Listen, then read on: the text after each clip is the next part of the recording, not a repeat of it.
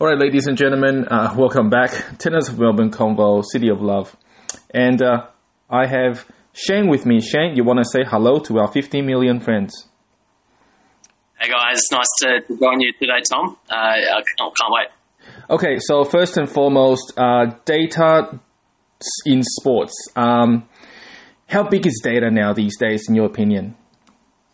Look, it's it's, it's huge. Um, um, not not just from a performance perspective, but from a, a, business perspective. Sports organisations are now, you know, mining data. They're collecting a lot of data from a lot of different sources to, to really to, to drive improvement uh, or learn from historical data, predict what the, the future is going to look like, and, uh, and it's huge. Um, and from the performance point of view, it's uh, it's massive. Tennis has probably been a little bit behind compared to some of the other sports, but now um, I think uh, there's a, there's a lot more use, and you're seeing all, all the top players uh, have some form of sort of data use. Um, I am a big uh, NBA fan. Um, there is a a data which I really like. I think he introduced probably about just over ten years ago. It's it's about the efficiency of, of a player. Um, is tennis does tennis have this uh, kind of a scale or sort of data for players' efficiency, not just looking at the ranking? Yeah, look, there's a lot of sort of different efficiency measures. I think probably the uh, the one, the, probably the most common rating system outside of the ranking, um, which people are familiar with, would be the UTR yep. rating system, which which is based on. Um, I'm going to go a little bit technical here. The ELO rating system, which is a mathematical um, a, a, way to sort of rate opponents, um, and it actually outperforms ranking. So um, if you're trying to predict who's going to win, an ELO rating is more likely to give you who's going to win than using the normal ranking. Right. Okay.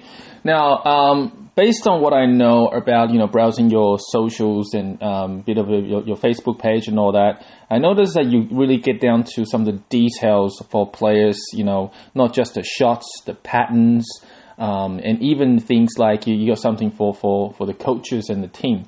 So just looking at the patterns. Um, how do you pick up those patterns, and how do you, and what makes you think they are significant? Yeah, so I mean, the first part pick, picking up the patterns is, is is a lot about really the data collection. So how can we uh, collect that data? So we, we, we do that either you know, through manual tagging, where you watch the video and, and chart the whole match, or we've, we've got our own in-house uh, computer vision solution, um, which charts uh, part of the match for us. So that's how we collect the data, and then it's about um, you know using our sort of um, coding and algorithms to, to work out which patterns and which sequences are effective, and then picking out the effective ones, um, presenting it to, to, to, our coach and, and player.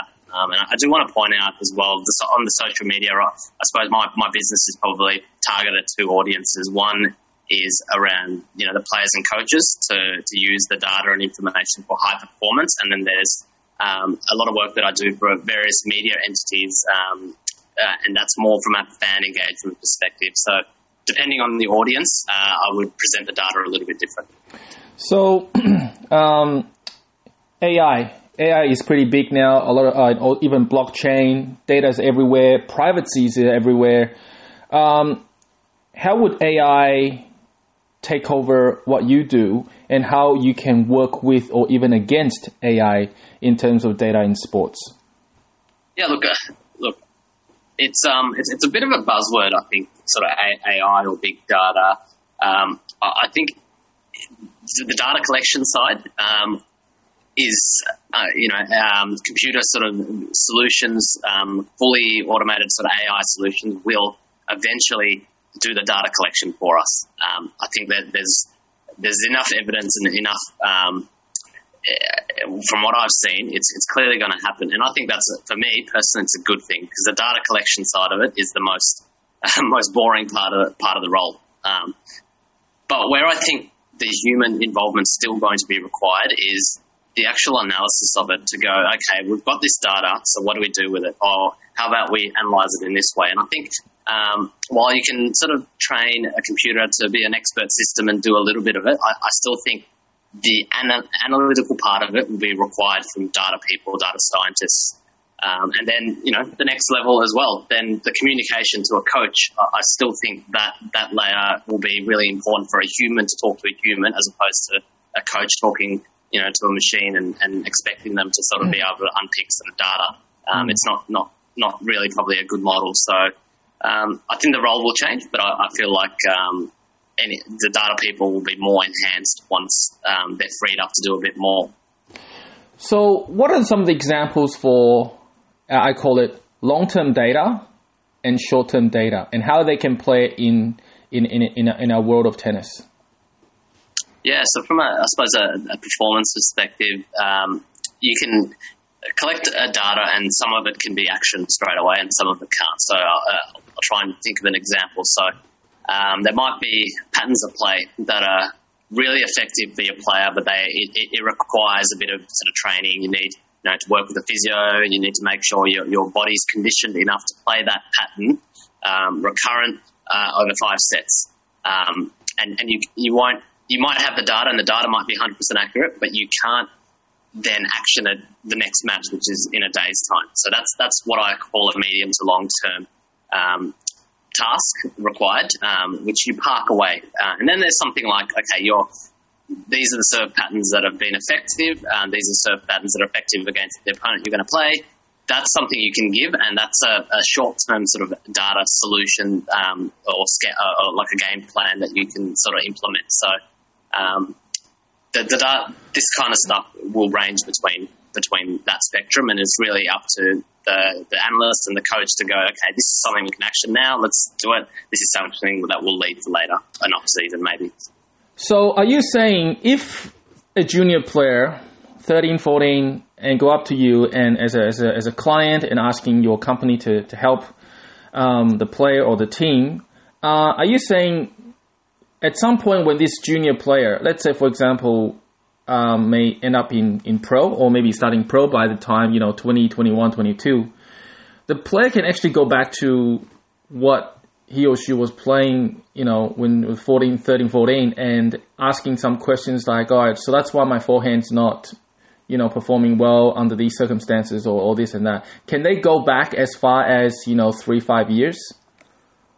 Yeah, look, I mean, it would require the, some vision from their matches, um, um, and for us to sort of collect and, um, and chart it, whether with our AI solution or whether through manual tagging. You, you could, but I, I, probably want to stress some caution here. One, um, I wouldn't want to be directly dealing with the player necessarily. I'd love to have a coach as a medium in there. I think that's really important. And, and two, you know, it depends how far back. If we're looking at a player that's 18 and looking at data from when they're 13, they've changed significantly. They're, they're probably a lot taller, um, you know, way a different um, weight. Their, their, their technique would have changed significantly, particularly if they're transitioning from a junior to a pro level. I, I think I would exercise a bit of caution before going back that far to, to have a look at it. But theoretically, if we, we need to do it, absolutely we could do it. So, um, you are currently working with um, some professional player, um, and um, what are some of the, I guess, approach you know as as a not just a, an, an, analysis or a, a data input. And what are some of the things like, for example, relationship, communication, and other skill set you involve in in working with a professional player? Yeah, I, I think the the soft skills are so so important. Um, one of the big things that you have to do, um, and, and, and I'll give two examples. I, I, worked on the team of Thomas Fabbiano in 2019 with uh, the coach Federico Passadelli, and, and this year I've worked with Issam Jellali with uh, Ons Jabeur, the Tunisian player. Um, the big the big thing is trust. So um, at the start, that they, I suppose that relationship, they, they don't know necessarily who you are or what you can do for them. There's a bit of doubt about the data naturally because they haven't used it or they haven't used in the style that I've presented it. So you've got to build that trust and, and you've got to invest a bit of time explaining um, explaining what you're showing. Um, you've got to invest a, a, little bit of time to make sure the coach is actually picking up what you're saying because I think there's always uh, miscommunication, particularly when we're most of the time in different countries. Um, so um, that, that communication is probably the biggest part. And then, then it's a matter of also, uh, for an analyst, you're working within a team. So I've got to be flexible. So certain teams like their data, you know, the night before a match, um, or their, their players playing someone, they want the data before. So you've got to sort of work to that routine. Some, some teams want it on the morning of the match. Um, other teams want a quick review immediately after the match. So um, it's about being a little bit flexible, um, um, but also reading the cues on, on like if a coach is often it's with WhatsApp message or a, a text. Um, you, have got to be you've got to sort of sense if there's a bit of doubt, you need to step in and, and, and explain yourself a little bit more. Um, so again, I've had some really good data people work for me, and and the and, and the big part that I tell them is you need to work on the soft skills um, because that's your analysis can be amazing, but you're not, it's not getting across or it's not being communicated, it's probably going to do everyone a disservice. What if there are times where um, the let's say when you interpret something and then coach may be like, you know what, I like I, I like your information, Shane, but I'm only going to tell maybe one third or half to my player because my player, I don't think he or she is able to take what you said. Maybe the other half I'll say some other time. Were there, were there, were there times like that? Yeah, I think it happens all the time. Um, oh. So I think um, with the arrangements that I have, and, and I feel like um, there's probably three tiers of how the data's useful to a coach. There's one, they want to validate what's in their sort of uh, they want to validate something they're sensing. So they want to if they, they want to see numbers to prove what they're seeing. The second is they want to see uh, they want to have some numbers that they can show their player um, to, to to highlight some certain points. And then three, they want as an analyst to come in and give them something that they completely didn't know about or didn't know to look. So um, particularly in that third bucket, uh, there'll be a lot of analysis that goes in there, and, and a coach might might go, you know what, um, that's good, but I don't think my player has the capability to action that, or it's good, but we, we need to practice it before we, we use it in a match. So they might park it away, and that's that's part and parcel. I think um, I've learned very quickly. You got to put your ego away, um, and you've got to, um, to, to work within the teams. Uh, the coach knows the player better than anyone, so he will know what he can and can't action. Um, um, at the same time, it's for me, if I, I, really see it as something important and, and the coach keeps putting it off, I, I, have to raise my voice and say, look, I think this is really important. Let's have a chat about it. Maybe we need an hour to unpick it together, but um, let's have a t- chat about it. So I think um, it's important for me to raise my opinion, but uh, it's also important for me to respect that a coach will pick out the things that the player can action. Um, and um, and that's just like the, the nature of the work. Are all the data collected on court? Are there any off court data, like for example, sleepy sleeping pattern, time for recovery, you know, uh, even food intake?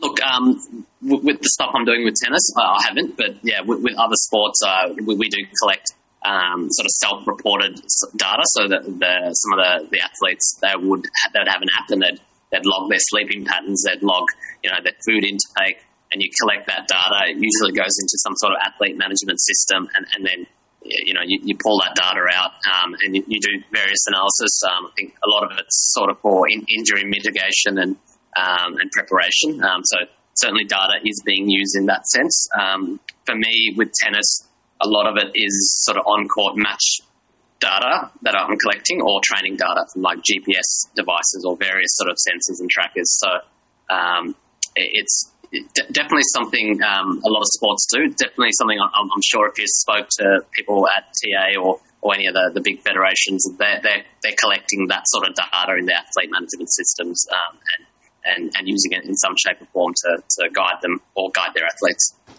So data can improve not just players' performance, uh, and I'm assuming probably longevity uh, in uh, on on the court because you know if, if they're doing well. At the same time, my, my concern, my my little curious boy inside me, just want to ask is that if data can assist players, you know, as we mentioned, you know, performance and all that, how about the psycho- uh, psychology side of it? You know, between the years, the, the mental preparation.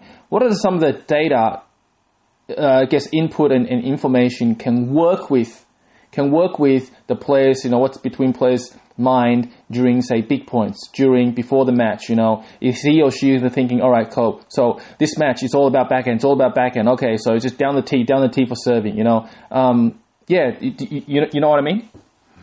Yeah. So I mean what, what happens in between the ears is probably one of the most important parts of tennis. Um, a, a, couple of things.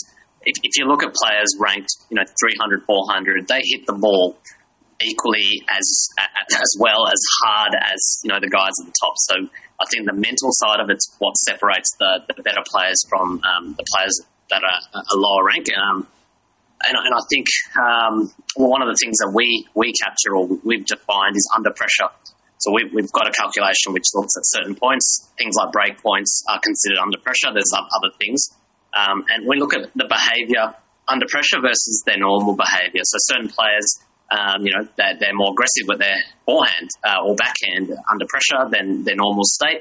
Um, it's not always logical. Sometimes a player with a better backhand, they go into their shell with their backhand under pressure and they, you know, try and attack with their, their less dominant shot. So, you know, the, the mental side of things is quite interesting, but um, we, we, track that under pressure and we present that back to, to, to the various teams that we work. Um, a, a, good example is also looking at an opponent and looking at their behaviour under pressure. So we, we might go, you know what, on on uh, in tie breaks, this player, you know, on the deuce side is going to go T. That's their that's their preferred serve. Or on, on, a break point on the ad side, you know, they, they, they go body, they want to go safe, um, or they're just going to do kickers into the body. So um, it, it, we use that. We use that as insight. Um, the coaches, uh, they, they love that. They, they, they want to know what the opponent's doing under pressure. So um, it's really important. And I might just say that if you look at the actual playing time versus, um, so when you're actually playing a point versus the the dead time, as I call it, where players are in between points or you know change events, only 25% of the overall match time is time that you're hitting a ball. So the, the rest is 75% of players out there, um, their minds wandering, you know, so the mental side is such an important part. And there's, um, yeah, a lot of teams have sports psychologists on, on there as well. Um, I think oh, I had I had this convo with someone else uh, in one of my convos earlier. Um, I could be wrong. Um, they said in match, let's say for a five set match, uh, in let's say in in, men, in men's on clay, obviously there's lo- longer rallies the uh, the total time that the ball is contact with the strings is no more than five minutes. Is that is is that bizarre? Is that a bizarre stat for you?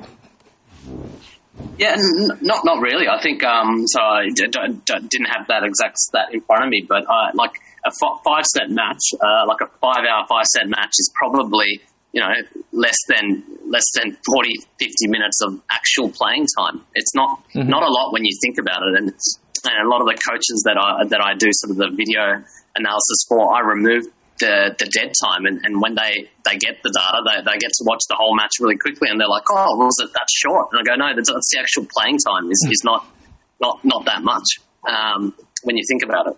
Mm.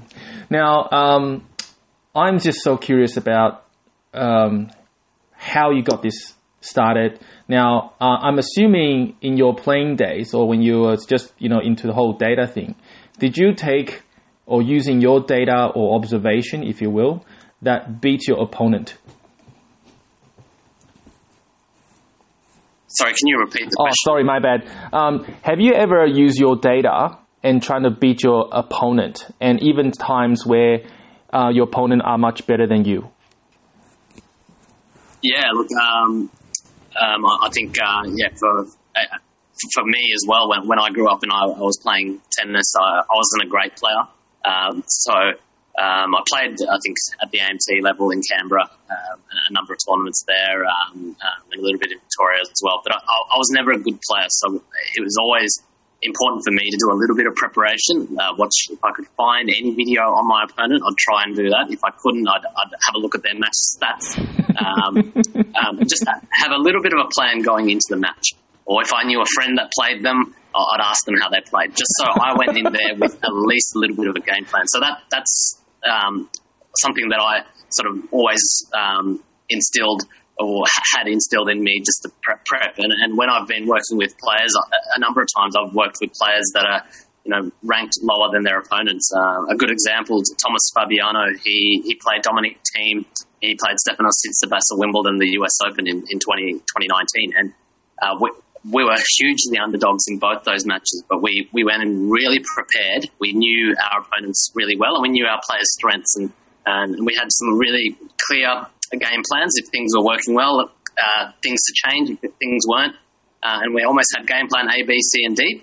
Um, and then yeah, the coach uh, sort of looked at the data the, and, and uh, the player understood it, and, and they went out and they, they, were able to execute. So um, it, it's I definitely think it helps. Um, I definitely think it's a team effort as well. It, it requires um, players to, to, sort of buy into it, um, the coaches to buy into it. But when it all sort of works well together, like it, it does work, and it, and and and I, I almost find I, I, like working in that underdog situation because I, I, always felt I was the underdog in, in, in the matches that I played. So I love working with sort of players that are a bit lower, and, and I love the challenge of them playing a seed. It um, it's something that really excites me. Um, I, obviously, I'm not playing, but uh, for, for, on the sideline, it, it, it, gets me kind of excited a little bit when they're playing a seed. Do you ever like watch the match so closely as a as a um, as an audience or the spectator, and then you forget putting down your data? Look, I must admit it's been harder. I, I've watched tennis for a long time. I, I remember growing up. Uh, I used to stay up late, watch Pete Sampras at Wimbledon. Uh, so, and I, I, loved it as a as a fan. Um, I, I, must admit, um, since you're starting to work with it and you're, you're sort of seeing the data, the, the data side of it, um, it's a bit harder to maybe sit back and relax and enjoy the match and without sort of analysing it as it's going. Um, but uh, yeah, like I think that's part of it. If, you, are working in something, it's a, sometimes a little bit hard to switch off. Um, and particularly when it's one of your players, you, are kind of also emotionally a little bit attached to the match. So, um, yeah, it's, it's, a bit harder if I'm being honest to, mm. to enjoy it. I got to share my little quick story. Is uh, I myself is a is a basketball referee for well over a decade, and a lot of times I still watching when I watch NBA. Um, I still not looking at the ball. I look how the referee moved. We call it the mechanics and also how, how they call uh, whether they call it consistently in the first quarter versus the last quarter, etc. You know, so yeah, I can t- I can totally feel you. So, can you remember when was last time you actually sort of put your pens and papers and technology away and just sit back and just really enjoy a match, whether it's live or in front of TV?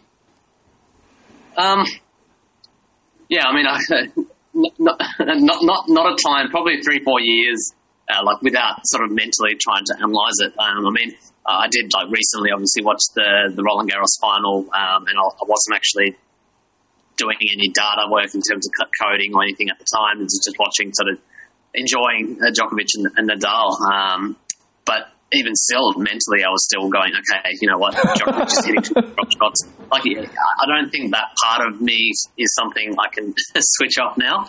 Um, but yeah, yeah, I, I also think it's I enjoy it a little bit um, to, to do that, but um, um, yeah, I can't actually honestly think of a time where it was probably five six years ago when I just watched a match and just watched it. Oh wow! Okay, well, you you mentioned earlier you you, you love your um, you know stats and numbers. Um, were you always good in with numbers or maths growing up, and is that how you got into the whole stats?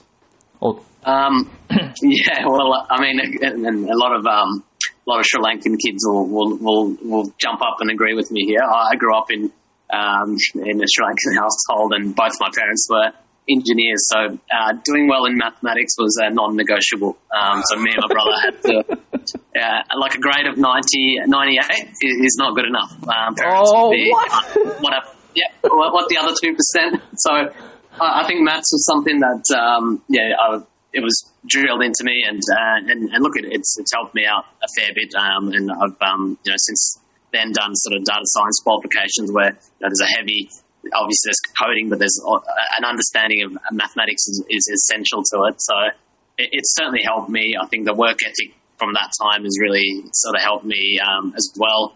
Um, but yeah, I think I think growing up it was it, it, it's helped me um, in in um, in doing what I'm doing, and obviously the passion for tennis and, and trying to bring it together um, mm. has worked quite well. So now um, Melbourne has opened up, you know, tennis uh, back, and you know, potentially 2021 um, there will be a lot, a lot more tennis than than than than, than this year.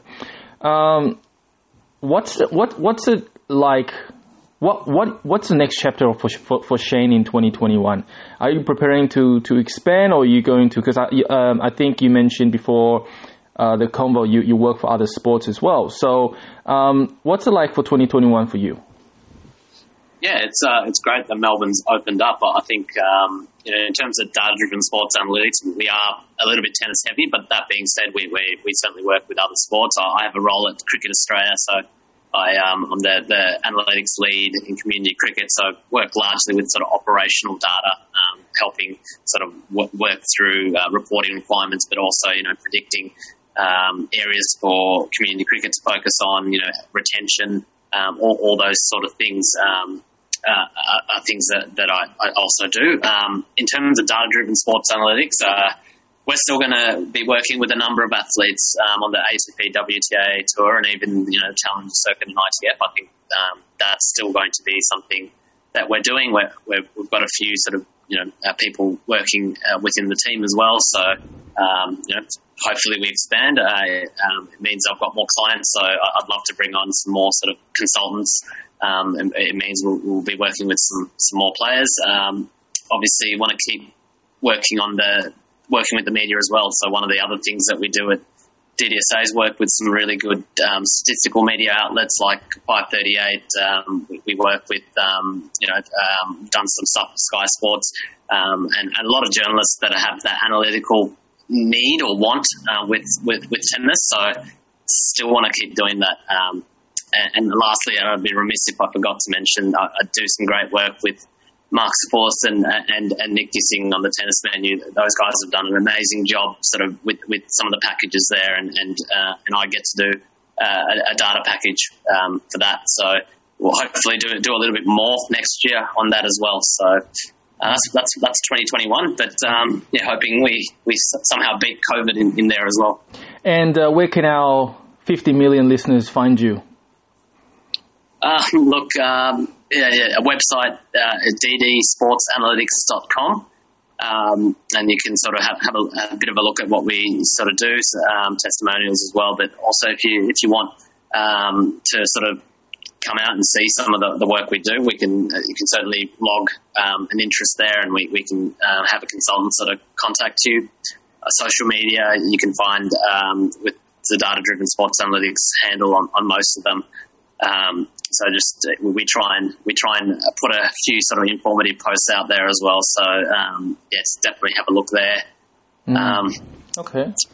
Now um, you are not going away without some lighter side of you because I want our listeners to to get to know you just on the lighter side. So we can put the you know the the Shane the data guy down a little bit, just put that you know on the side a little bit. So first and foremost, uh, do you watch other sports apart uh, apart from cricket or, or, or, tennis? Do you like do you watch footy or NBA? Yeah, I, I follow most sports. I think growing up, I've, I've loved it. So uh, definitely uh, follow the NBA. Uh, mm. I'll go for Phoenix Suns. So they oh. haven't been great. Haven't been Suns. great lately, but we were good in the bubble, so uh, I think uh, there's a lot of optimism for, for next next season for Phoenix. Shane, um, I'm sorry to say this now. Literally a few hours ago, uh, Devin Booker doesn't want to stay in the Suns. No joke. No, I, I, I, you've given me some horrible news. I'm, I'm, no joke, because because what happened was uh, the title said um, like obviously Sun gave him a huge uh, mega deal, but uh, there was something uh, there's probably some issues in the locker room. I don't know, you, but you ruined um, my day, mate. Yeah, I know. I'm sorry, but uh, Devin Booker just not happy with Phoenix Suns. Maybe he want to go to I don't know a super team, but definitely not Lakers. Um, but yeah, so this is a a, um, a pretty reliable from a very reliable source and different platforms as well. So 2021 will be a really interesting for Phoenix Suns. Sorry to tell you that, Shane. Um, how about uh, yeah? Sorry about that. how, how about footy team? Who which who do you go for? Yeah, I go for, for the West Coast Eagles, um, oh. which is a, strange one growing up in um, in, in, Victoria. But my um, my brother got tickets to um, a Geelong game in the early '90s. I think Garry Hocking came, that was a Geelong player, came to the school and he got tickets. And the first match we watched was West Coast Geelong, mm-hmm. Um, and the whole family went for Geelong. So I, I, had to go the other way, and I, I was an Eagles supporter ever since. So um, Oh, big game a few years ago. Um, you know, shout out to Western Eagles. But um, what do you think that next year will look like? Because uh, they were they had they had, they were close in the finals, but um, Are they going to carry the big trophy in the next few years, in your opinion? Um, I think the Eagles are close. I think they've got a good good list. Um, yeah, I mean it's a very like it's Richmond are the benchmark. Um, they're not going away anytime soon. They'll be there. But I like and then you know Geelong they, they've recruited really well. They, it looks like they're going to get some big players in this trade period. Yeah, they're, they're, they're going to be there. Um, there's some other teams that are close. Uh, I think you know West Coast has a chance. I think they're very very good team, very good list. Um, but you, you, need a lot of luck. You need a, a, bit of luck with injuries, which we didn't have um, towards the end of the season. So mm-hmm. um, if if we have that luck, we're we're going to be right right there. I think. Okay, now this is uh, just very lighter side, and some people some people take it really serious, but um, it's it happens to most combos. So Shane, pineapple on pizza, yes or no? Absolutely. Yeah, really hard yes. Hard yes. You need pineapple on pizza. Who doesn't have it? well, if I give you the data, you'll be amazed. We're talking 50-50 here. I'm talking. Now. I mean, there's some, some really uh, some crazy people that don't like okay, look, pizza after 200 episode, and I can tell you, some people just go, Tom, you know, I like you, but um, yeah, pineapple on pizza is just a no for me. Even if I'm having a, a, a, dinner with Roger Federer, you know, if you give me a free slice of pizza with pineapple on it, I'll be like, hey, Roger, I love you, but no thanks. Because the, most, the, the argument was, pineapple on pizza, yes, but once you heat it up, it doesn't taste like pineapple anymore. So, and I was like, well, pineapple's still pineapple, whether you heat it up, you know, you still love it. So, I'm lucky you're, you're, you're on the good side of history.